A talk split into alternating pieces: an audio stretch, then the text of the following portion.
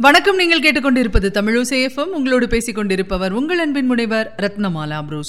தமிழசேஃபமில் இனி நீங்கள் கேட்கலாம் அமரர் கல்கி எழுதிய பொய்மான் கரடு. அத்தியாயம் பத்தொன்பது. மேற்படி கள்ளநோட்டு வழக்கு விஷயமாக இன்னும் இரண்டொரு துப்புக்கள் துலங்க வேண்டியது பாக்கி இருந்தது. அதற்காக போலீஸ்காரர் கொப்பனாம்பட்டிக்கு போனார். சிவராமலிங்க கவுண்டரிடம் அவருடைய மகள் எப்பேற்பட்ட இக்கட்டில் அகப்பட்டுக் கொண்டிருக்கிறாள் என்பதை தெரிவித்தார். எப்படியாவது செம்பாவின் பெயர் இந்த வழக்கில் அடிபடாமல் காப்பாற்ற வேண்டுமென்று கவுண்டர் ரொம்பவும் கேட்டுக்கொண்டார். செம்புவளவல்லி திக்பிரமை பிடித்தவள் போல் இருந்தாள். அவளுடைய மனத்தில் கேணியும் கேணிக்கரை குடிசையும் சோளத்தட்டை குவியலும் ரத்தம் தோய்ந்த கத்தியும் சாகும் நாயின் ஓலமும் குழி தோண்டும் மனிதர்களும் பயங்கர ஆயுதம் ஏந்திய போலீஸ்காரரும் சிதறிக் கிடந்த நோட்டுகளும் கையில் விலங்கு பூட்டிய செங்கோடனும் அவனை போலீசார் கொண்டு போன போது தன்னை பார்த்த பார்வையும் அவன் சொன்ன வார்த்தையும் ஒரே குழப்பமாக வட்டமிட்டு சுழன்று கொண்டிருந்தன. எல்லாவற்றிலும் அதிகமாக அவள் மணக்கண் முன்னால் ஒரு செப்புக்குடம் உள்ளே காலியான செப்புக்குடம் வாயை பெரிதாக திறந்து கொண்டு காட்சியளித்தது. அந்த வெறும் குடம் மணக்கண் முன் தோன்றிய போதெல்லாம் அவளுடைய அடிவயிற்றில் என்னவோ வேதனை செய்தது.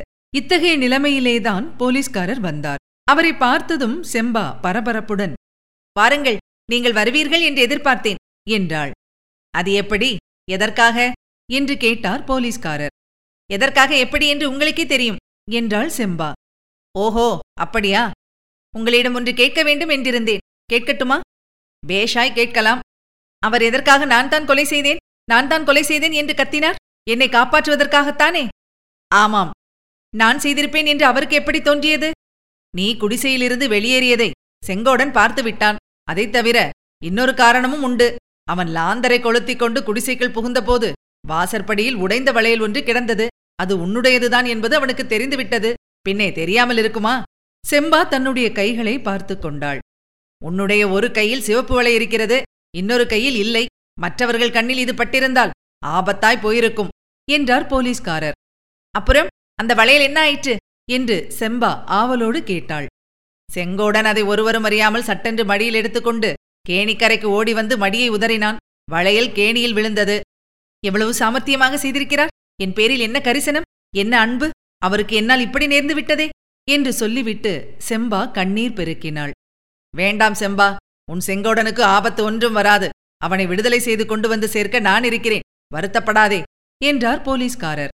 செம்பா போலீஸ்காரரை ஏறிட்டு பார்த்து நான் அதற்காக வருத்தப்படவில்லை. அவரை நீங்கள் காப்பாற்றி விடுவீர்கள் என்று எனக்கு தெரியும். அப்படி நீங்கள் செய்யாவிட்டால் நான் கோர்ட்டில் வந்து நடந்ததை நடந்தபடி சொல்கிறது என்று தீர்மானித்திருந்தேன். போலீஸ்காரர் சிறிது திடுக்கிட்டு அதெல்லாம் வேண்டாம். நீ கோர்ட்டுக்கு வந்தால் வீண் சிக்கல் ஏற்படும். செங்கோடனை காப்பாற்றுவதற்கு நானாயிற்று என்றார். அதற்காக நான் வருத்தப்படவில்லை என்றுதான் சொன்னேனே. பின்னே எதற்காக வருத்தம்? எதற்காக கண்ணீர்? அப்படி எனக்காக தம் உயிரை கொடுக்க துணிந்தவருக்கு நான் பதில் என்ன சொல்லப் போகிறேன்? திரும்பி வந்ததும் பணக்குடம் எங்கே என்று கேட்பாரே? ஏன்? பணக்குடம் எங்கே? பத்திரமாய் வைத்திருக்கிறாய் அல்லவா? குடம் பத்திரமாக ஐயனார் கோயில் குட்டையில் இருக்கிறது. அதனால் என்ன பிரயோஜனம்? அந்த குடத்தை அவசரமாய் தூக்கிக் கொண்டு ஓடினேன் அல்லவா? கொஞ்ச தூரம் போன பிறகுதான் அது கணக்கவே இல்லை என்பது ஞாபகத்துக்கு வந்தது.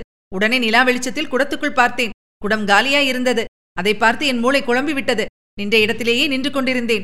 ஊர்க்காரர்கள் ஓடிவரும் சத்தம் கேட்டு குடத்தை குட்டையில் போட்டுவிட்டு அவர்களோடு நானும் சேர்ந்து கொண்டேன். கவுண்டர் விடுதலையாகி திரும்பி வந்து குடத்திலிருந்த பணம் எங்கே? என்று கேட்டால் என்ன பதில் சொல்லுவேன்? நான் பணத்தை பத்திரமாய் வைத்திருப்பேன் என்ற நம்பிக்கையுடன் அவர் இருப்பாரே. அவருடைய கேசுக்காக நாலனா செலவழிக்க வேண்டாம் என்று சொல்லி அனுப்பியிருக்கிறாரே. அரும்பாடுபட்டு சேர்த்த எண்ணூறு ரூபாயும் போய்விட்டது என்று தெரிந்தால் அவருக்கு எப்படி இருக்கும்? என்னிடம் அவருக்குள்ள அன்பெல்லாம் விஷமாய் மாறிவிடுமே என்று செம்பா புலம்பினாள். இதுவரை நீங்கள் கேட்டது அமரர் கல்கியின் பொய்மான் கரடு. வழங்கியவர் உங்கள் அன்பின் முனைவர் ரத்னமாலா புரூஸ். மீண்டும் அடுத்த அத்தியாயத்தில் சந்திக்கலாம்.